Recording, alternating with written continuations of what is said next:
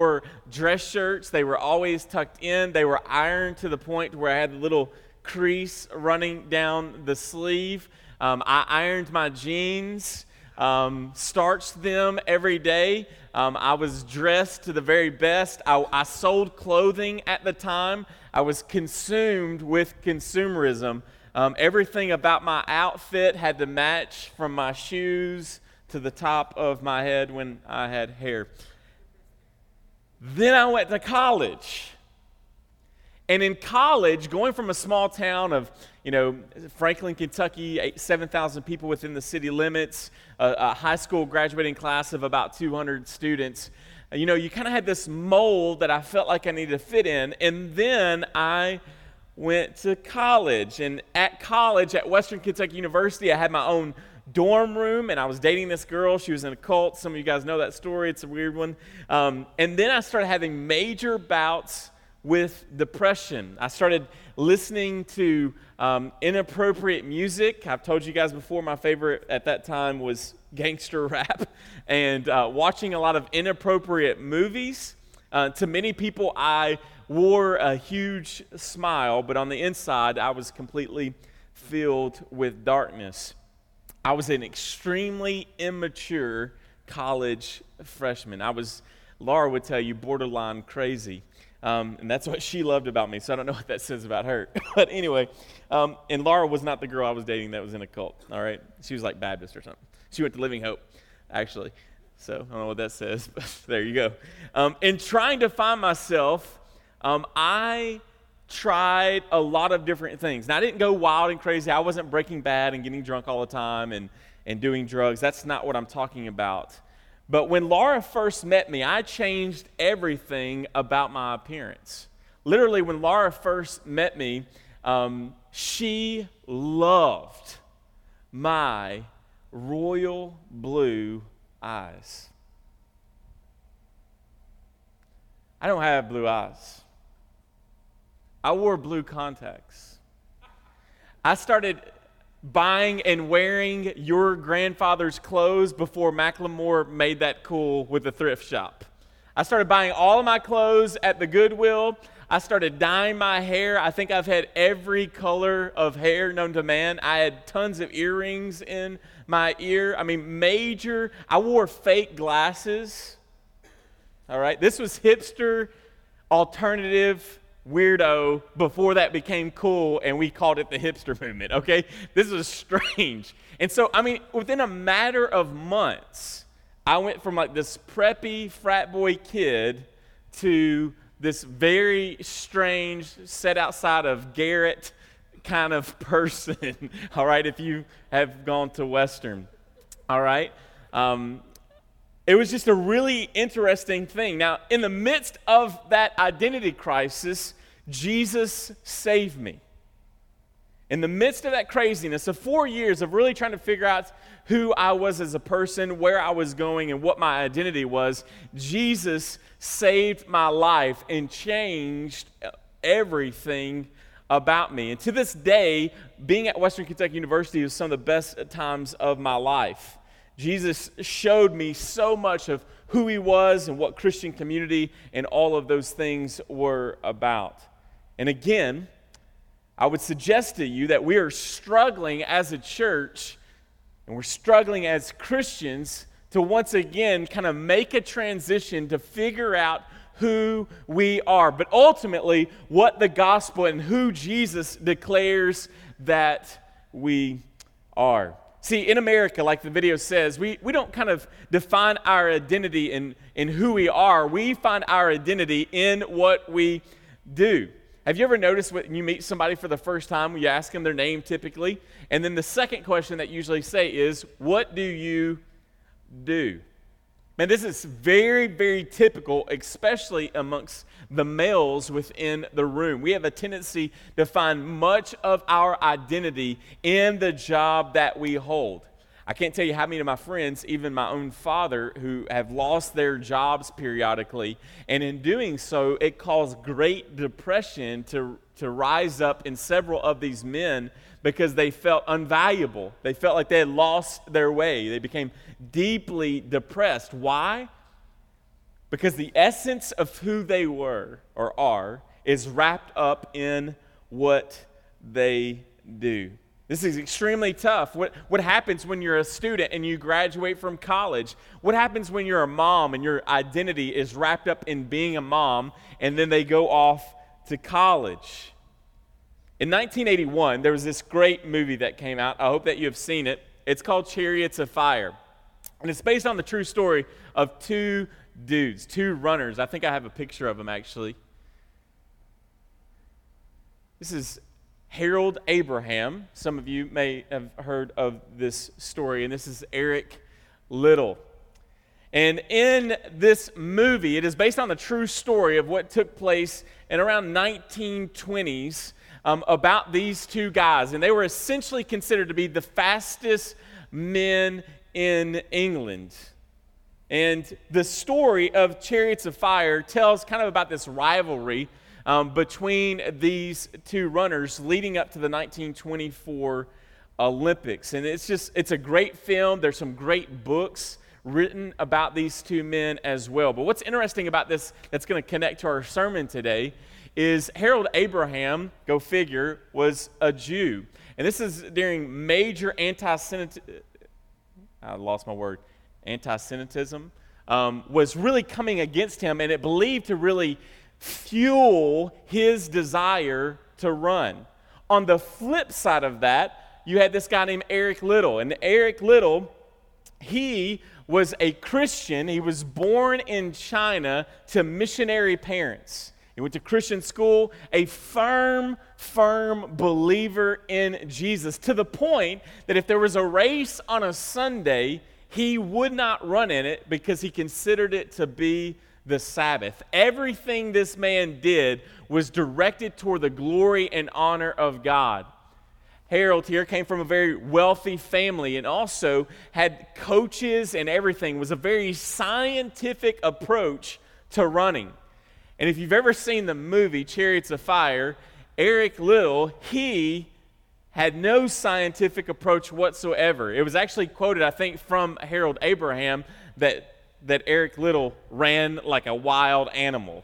And the movie actually really portrays that very, very well. If I was to play the soundtrack for Chariots of Fire, even if you haven't seen the movie, you would know the music for sure. But this interesting, uh, leading up to this competition, they were obviously doing a lot of interviews and different things, and they began to ask, you know, why are you running in the Olympics? Why do you want to do this? Because the Olympics back then were not what we would consider them to be today. A reporter asked Harold Abraham, and reflecting on his goals of why he wanted to win the Olympics, he says, I have sixty seconds to justify my existence. I heard him say in an interview that I was watching this week, I wanted to prove to everyone through running my superiority. See, everything for Harold Abraham was built around this one race, that he was going to prove his legacy, and he was a phenomenal athlete. You can do the research. This man did phenomenal things in several different areas in athletics, but he was conditioned, focused. His identity, who he was, was simply based on these sixty seconds.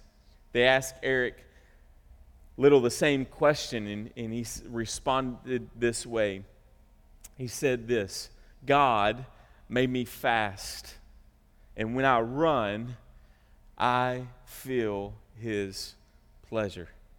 See, there was a, a major difference between the way that these two men saw their running. One was they found their significance, they found their identity in the actual running. The other one found their significance in whom God had made them. See, a biblical understanding of the gospel, of, uh, of what it means to be a Christian, of what it means to be a community of faith, is not found in what we do. And this is extremely important for us to get this week. For the rest of Peter, we're going to talk about what do we do as Christians.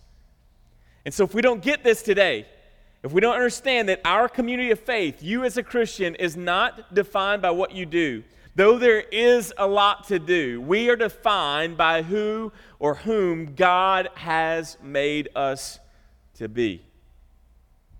We do things because it is our very godly nature that He has placed inside of us. Doing things doesn't make you godly. Being godly makes you do certain things. And so here in a few weeks, we're going to talk about government. Vote for Trump, right? I mean, that's what we're going to do here, is be re- very political and tell you to vote for. No. But we are going to tell you how to handle government, politics, all those sorts of things. Here in a few weeks after that, we're going to talk about marriage. Wives, get your husbands here. I'll beat up on them for you a little bit, okay? We're going to talk about what it means to be a gospel-centered family. All of these things are what we do in a society that is heading in an opposite direction. How do we find our identity when we speak and deal with all of those different issues? Man, if you've read much of the Old Testament, you will quickly see that the Israelites Um, were heavily influenced by the culture around them. They experienced major identity crisis throughout the Old Testament. They were immersed in a culture that God was trying to separate them from. But what typically took place was whoever the Jews were around, they began to absorb their beliefs, their attitudes, and their actions into their belief system. It was a major, major, major issue for them, even to the point where it caused them to lose their identity. If you have your Bibles, turn with me. We're going to go back to the Old Testament real quickly here, to Second Kings. I know you woke up, this is what you read every week, you know, Second Kings, just over and over and over again. But I've been reading through the Old Testament, and, and reading through the Old Testament, if you have ever read Second Kings before, over and over and over, it tells you who the leader was, and then it tells you whether or not they were faithful to God's call, that they did what God had commanded them to do, or that they did what was evil in the sight of the Lord. These are the rulers of the Jewish people. Some of them followed God.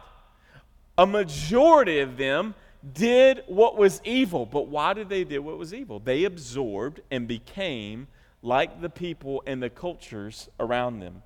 Specifically, um, if we were to, to look at this passage um, in chapter sixteen, Second Kings chapter sixteen. I'm going to read one quick passage here and then take you over to seventeen. Listen to how these, these rulers, they're the people of God. Talking about King Ahaz here. It says this, verse two. Ahaz was twenty years old when he began to reign, and he reigned sixteen years in Jerusalem, and he did not do what was right in the eyes of the Lord his God, as his father David had done. But he walked in the way of the kings of Israel. He even burned his son as an offering, according to the despicable practices of the nations whom the Lord drove out before the people of Israel. And he sacrificed and made offerings on the high places and on the hills and under every green tree. Now, if you know anything about the Old Testament, God has set apart the people of Israel. He has set them apart to, to be a blessing, to be like unlike any other nation that is on the planet.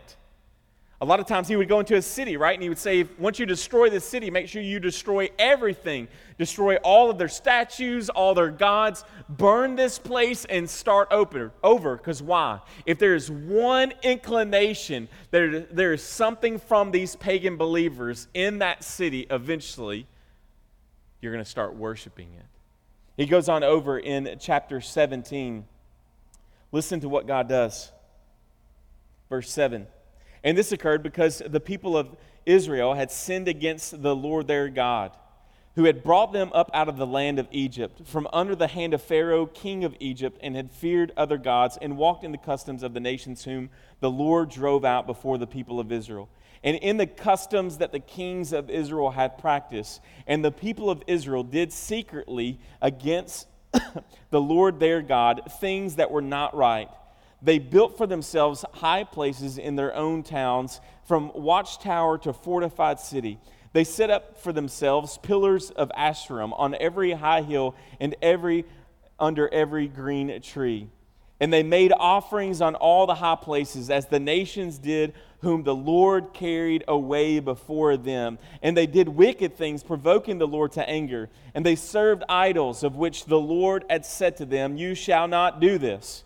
Yet the Lord warned Israel and Judah by every prophet and every seer, saying, "Turn from your evil ways and keep my commandments and my statutes in accordance with the law that I commanded your fathers and that I sent to you by my servants and the prophets." Verse fourteen, "But they would not listen, but they were stubborn, as their fathers had been, who did not believe in the Lord their God. They despised his statutes and his covenant that he made with their fathers and the warnings that he gave them. They went after their false idols and became false, and they followed the nations that were around them, concerning whom the Lord had commanded them that they should not do like them. And they abandoned all their commandments of the Lord their God, and made themselves metal images of two calves, and they made an Asherah, which is a phallic symbol, and worshipped all of the host of heaven and served Baal. And they burned their sons and daughters as offerings, and used divination and omens, and sold themselves to do evil in the sight of the Lord, provoking him to anger. Therefore the Lord was very angry with Israel, and removed them out of his sight. None was left but the tribe of Judah only." Do you see what's taking place? Instead of being obedient, instead of following the commands of God, instead of acting like the elect children of God, they began to absorb and to reflect whatever was around them as a people. These are the Jews of the Old Testament. But what do we know, even as the church, that our tendency, our drift, is, is to also do the exact same thing. Our tendency as the American church is to absorb and to reflect the very culture around us, when God has called us to live very differently from this world. Whoops. I was told about that.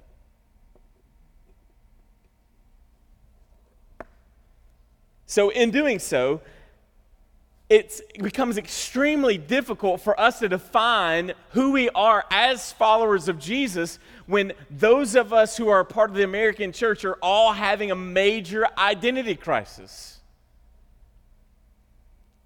Man, what do we do and who are we when, when we're outnumbered, when our views, our practices, our beliefs become unpopular?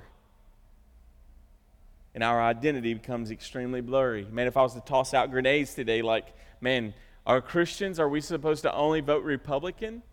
Can can Christians be Democrats? Are, are we supposed to, to support homosexual marriage? Because again, you'll, you will find Christians who claim to be Republicans. You will find Christians who claim to be independents and, and Democrats, and you'll find people who claim to be Christians who will fully support homosexual marriage, uh, multiple divorces, all of these sorts of things. I mean, what do we do about guns or racial issues or immigration or refugees? All of these sorts of culture cultural questions that we are constantly being bombarded with cause us to really become confused at who we are. At who we are. This is my personal opinion. This isn't thus saith the Lord, but I think that we have strayed way away from what it means to be biblical community, to be the church. And in doing so, is not only confusing for us, but it is also extremely confusing for the world. Extremely difficult for them to determine and for us to determine who it is that we are and what we're supposed to be doing. So Peter knows all about this, about his church and these churches that are, are gathered here. He knows that this is their tendency, and, and I'm not here to say that the church necessarily, um, you know, takes the place of Israel. I don't know if I can go that far, but I, I would say this, because we're going to see this in just a second. The natural tendencies of Israel in the Old Testament is the natural tendency of us as the church in the New and now. And also the promises that we see in the Old Testament that was given to Israel are also the promises that are fulfilled in the New Testament church and for us as well. So he he knows all of this. And he goes into here and he's he's contrasting, right, these people who don't believe with believers. And in verse nine he says, "But you are a chosen race." So he's going to define this identity. He's going to define these people of God. He's going to define the church. He is going to give them clarity in their identity, because if you don't know who you are, then what you do is going to be all wrong. And so who does he say? He says, but you. Who is the you here? It is the church. And who is the church? He's going to tell us. He's going to say that they are a chosen race. A chosen race. In contrast with those who are destined for eternal destruction, that's verse eight, followers of Jesus, you and I, people who have been radically changed by Jesus, this morning you should be encouraged to this understanding and the realization that you are a chosen race. Now, Peter is a good Christian. Peter knows his Old Testament. So again, he's going to go back to the Old Testament, pointing it toward and seeing it fulfilled in the church. So in Deuteronomy chapter seven, verses six through nine, I think I have this one on a slide for you guys. This is what it says. For you are a people, a holy to the Lord your God. The Lord your God has chosen you to be a people for his treasured possession. Out of all the peoples who are on the face of the earth, it is not because you are, were more in number than any other people that the Lord has set his love on you and chose you. For you are fewest of all peoples, but it is because the Lord loves you and is keeping the oath that he swore to your fathers, that the Lord has brought you out with a mighty hand and redeemed you from the house of slavery, from the hand of Pharaoh, the king of Egypt. Know therefore that this Lord, your God, is God, the faithful God who keeps covenant and steadfast love with those who love him and keep his commandments to a thousand generations. So Peter knows something about the church, that the Old Testament promises given to Israel are fulfilled in the church, in the community of faith, in the believers. And so these things that, that were said of Israel are said of the church. And so he borrows, he takes that, and he shows us, and he declares that our identity from God to us is that we are a chosen race. A chosen race. Chosen by whom? By God. Because we're the prettiest? No. Because we outnumber the people on the planet? No. But simply because out of great love and compassion, God has done this. God wants this chosen people, this chosen race, to illustrate these promises to the world. In the Old Testament, God did this through Abraham and his descendants. Here, Peter is stating that this race of people, this chosen people, is not from Abraham, but we are from Jesus.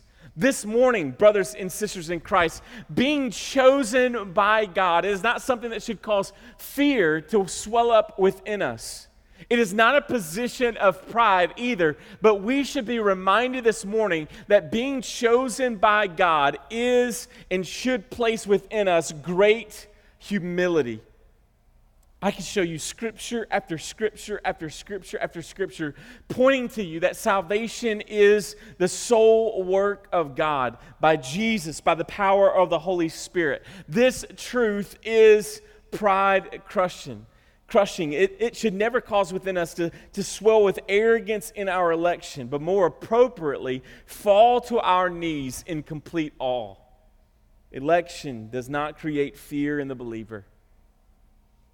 It creates honor for God, holiness of life, assurance of salvation, and a peace that passes all understanding. See, as a father, I can understand this. I love all of your kids, but I have a special affection and a chosen affection for two children, Cash and Ava. They are my beloved. I am my beloved, and my beloved is mine. And his banner, as Scripture would tell us, his banner over us is love. See, this morning, we didn't invite Jesus, as Scotty Smith said. I didn't invite Jesus into my heart. He gave me a new one. He gave you a new heart.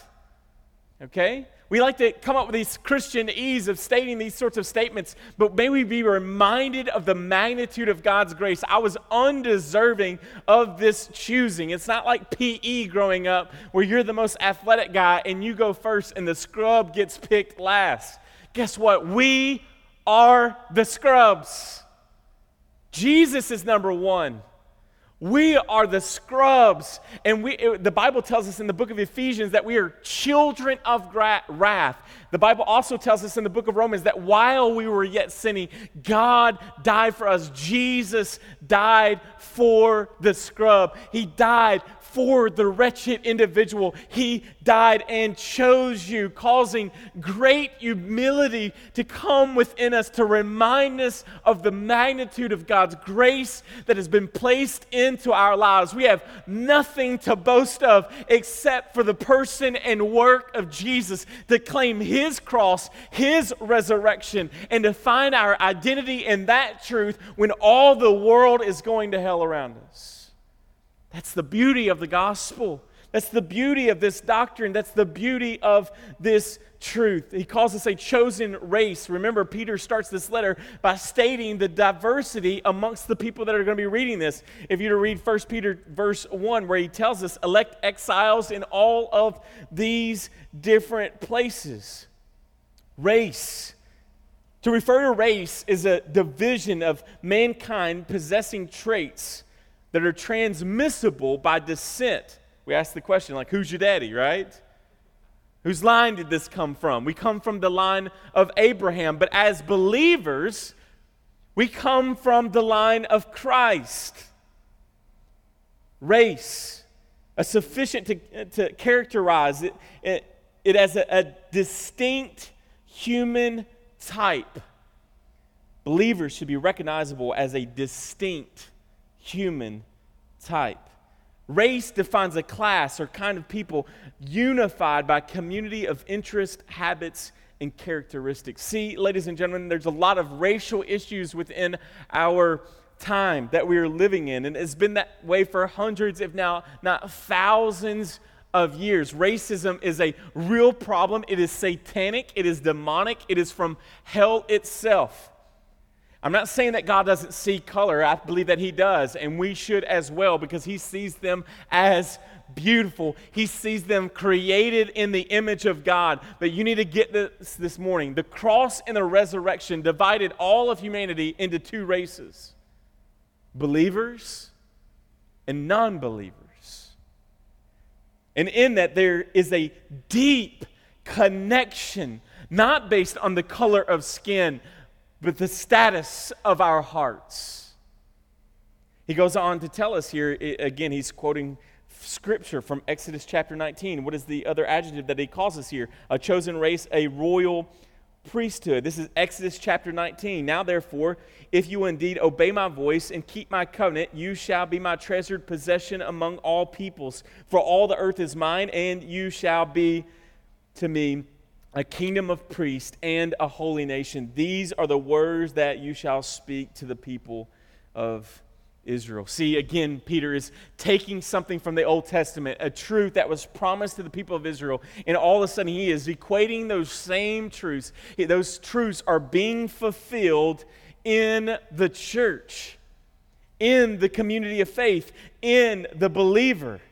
These truths are to give us hope. We are a royal priesthood. We don't simply have one or two priests making intercession for us, but we, as the community of faith, intercede on each other's behalf, knowing through the power of the Holy Spirit and the working of Jesus, we have an ultimate high priest, and our high priest is king, therefore making his children royalty as well. And so we pastorally care for each other as that community of faith. This is our identity. It's what makes us the church. It's what makes us the people of God, is what he has declared about us, that we're chosen, that we're a royal priesthood, and that we are a holy nation. I told you several sermons ago in this passage in chapter one where he tells us there, be holy, or you shall be holy, for I am holy. Essentially, what God is declaring about himself when we use the term holiness is that he is saying, I am eternally unique. I am eternally different than everything and anyone that you have ever known. And so he's declaring to us not a decree of perfection, because we had that in Jesus. He's declaring to us, and he's declaring to this church, he's declaring to us this morning that we are a holy nation. What does that mean? That we, as the people of God, should live and be very unique compared to the rest of this world. And when those lines get blurred, when the church starts acting like the world, we're in a bad place. When those lines get blurred, we stop and ceasing to fulfill what God has called us to do and ultimately to be. Be unique. Why? For I am unique. I'm unique. There's this really bad video that you can watch. I think it's called Thief in the Night. It's like from the nineteen seventies or eighties, and they used to show it in youth group a lot. Anybody ever seen it before? Thief in the Night? It's like it's like scare you into heaven kind of videos. Like, I think these kids have like a car crash, right? And it's like four high school students, and they all stand at the judgment of God, and like several of them don't make it. They weren't Christians, and several of them are, but they allow these people to have conversations at the throne of God. And so the non-Christians are looking at the Christians, and they're saying, "You're a Christian? We had no idea. Why didn't you tell me?" So everybody's watching the videos like, "I'm terrible. Like, uh, my friends are going to go to hell. I better share the gospel." And then no one ever does it, right? Because the emotionalism just goes out the window with the popcorn, all right? That's the struggle. See, ladies and gentlemen, the, the issue is, is that we're going to see this with both word and deed, that the world, your coworkers should not be surprised that you're a follower of Jesus. If anything, they should be annoyed that you love Jesus so much, that you want them to know the gospel, that you illustrate the gospel. Why, though? Because it is who you are. It's your identity. It's I, our identity. When we lose our uniqueness as the people of God, we lose who we are. Verse ten. Once you were not my people, but now you are God's people. Once you had not received mercy, but now you have received mercy. Quickly, man, if you've ever read the book of Hosea, I want to encourage you. I use it as a sermon illustration a lot because it's just a phenomenal story of this mighty man of God named Hosea. And he marries a prostitute. On all sorts of levels, I've got so many questions about that. And on so many levels, Hosea is a much better dude than I am. But he does this to rescue this woman. And she begins to have illegitimate children outside of the home. Like, this lady is immersed in this culture of prostitution. She begins to have illegitimate children, and Hosea begins to name his children. And he names one of the children No Mercy. Right? He names another one of the illegitimate children Um, not my people. All right? So let me introduce you to the family today. This is not, or No Mercy, and not my people. Baker. Right? I mean, it, major issues here. Like, this is, this is Cash Baker. This is No Mercy Baker. Right? I mean, it's an interesting way to introduce your children. But this beautiful story in the book of Hosea and, and Gomer is that, that Gomer gives herself so much that she ends up on the slave block. about to be sold into sex slavery again. And her husband, her faithful husband, faithful to God and faithful to her, shows up at the slave block and buys his own wife. He buys her. And in doing so, changes the name of those kids to Mercy and My People. What a beautiful story. What a remarkable story of God's mercy and grace. And like I always like to throw this zinger in there, is before we get riled up of thinking that we are Hosea, may you be reminded and I be reminded this morning that every one of us are Gomer. And the gospel of grace is, is that Jesus, while he finds us, and it may not be sexual sin, but he found you some way. Disgusting, wretched, full of sin, and he chose you and he bought you with the blood of Jesus. So Peter reminds this church who is shaking in their boots at losing who they are, and he reminds them, because immediately a lot of these people would have been Jewish now Christians. They would have known this story, and they would have equated, and they would have said, what, you were once not my people, but now you are my people. Once you did not have mercy, but you have received mercy. This beautiful picture of our identity, who we have in Jesus, a chosen race, a royal priesthood, a holy nation. We're now filled with mercy. We were once not his people, but now we are his people. What a beautiful introduction this morning. In a time where it would be really easy for us to go wayward, we are reminded about the greatness and the goodness of God. If you're taking notes, write down this address, and I'm going to read it to you. John chapter fifteen, sixteen. It's one of my favorite passages in Scripture that I often come back to a lot of times, especially when I get down, when I get lost in my responsibility as a follower of Jesus. If anything that God has taught me in planting Mission Church or being involved in planting Mission Church, one of the greatest teachers that this community of faith has been toward me is, is the struggle that I, I have in finding my identity in Mission Church. And it's these passages that I've read to you today, and this passage that I'm going to read to you continue to remind me. My identity is not in this church. My identity is not being an artist. My identity is not being a, an instructor at Western. My identity is in Jesus.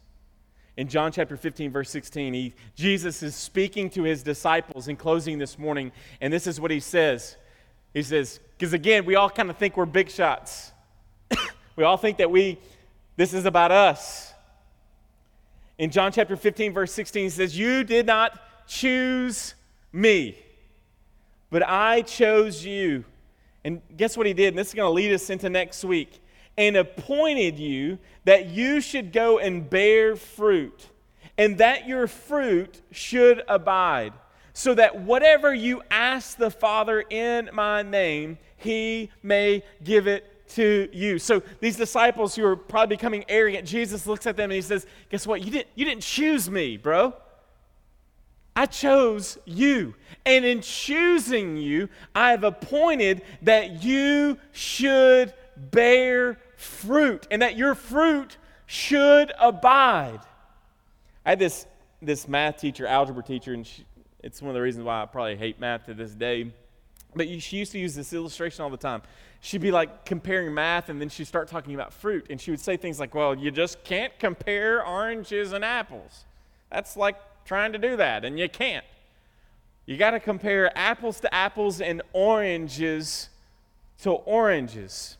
On my way in this morning, I picked up two apples. These are red delicious apples. Is there some diversity there? Yes, they're, they're different shapes, different sizes. They could even possibly taste different. One may be sweeter, uh, one may not be. And um, but these are both red, delicious apples. It is the breed that they are. It is the um, the type that they are. Their identity is they are both red, delicious. Though diverse, they are the exact type. Their identity is red, delicious apple. Now, what's interesting about that is what makes them red, delicious apples? What makes them that type? What gives them that identity, though diverse? See, we like to spend a lot of time polishing this, but this is all determined by the tree that it's connected to. See, it's it's a red, delicious tree that makes it red, delicious apple. It's not the other way around. This is the fruit of the tree. Jesus often equates this, right? The fruit of the vine. I am the vine. You are the, the branches. You are the fruit-bearing portions. But I, I am what determines this. You can't get good fruit from a bad tree, Jesus says. See, it's, it's the truth. It's where it's centered in that determines the fruit. And what does Jesus remind us here in this passage?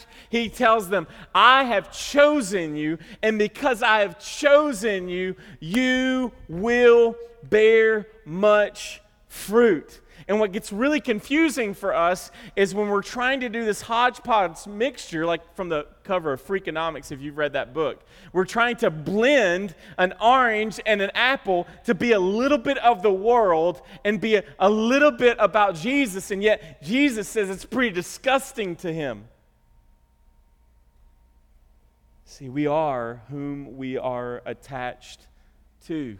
Our identity is found in our rootedness, where we find our home, where we find our security. And I believe the Holy Spirit wants Peter, and he wants Peter to tell these people, and I think Peter is telling us through the power of the Holy Spirit, and I'm proclaiming that to all of us here today, is this: in the midst of troubling times, do not forget who he declares that you are. And I think that's going to solve a lot of problems within Christianity. I think it's going to solve a lot of problems within our home. It's going to solve a, a lot of problems within our city. Why? Because of what he tells us in these passages. The reason for all of these identities is that you may proclaim the excellencies of him who called you out of darkness and into marvelous light. When you realize who you are, or ultimately who you were, but who he declares that you are, our worship with our lives is a natural byproduct of our identity. May we be reminded of that this morning. May we find hope and truth in that this morning. As we go forward talking about now, what do we do because of who we are? May it all come back to this. May it all be in view of this, so that we don't just become work-based, legalistic, fundamentalist, hardcore, achieve your salvation type of people. If anything, Peter reminds us before he goes into all of that, what do we do now? That work-based salvation isn't salvation, but because of salvation, we now have work to do. If you would, bow your heads with me, let's pray. Lord Jesus, we thank you, God, for this opportunity, for this day. We thank you for your teaching in our lives.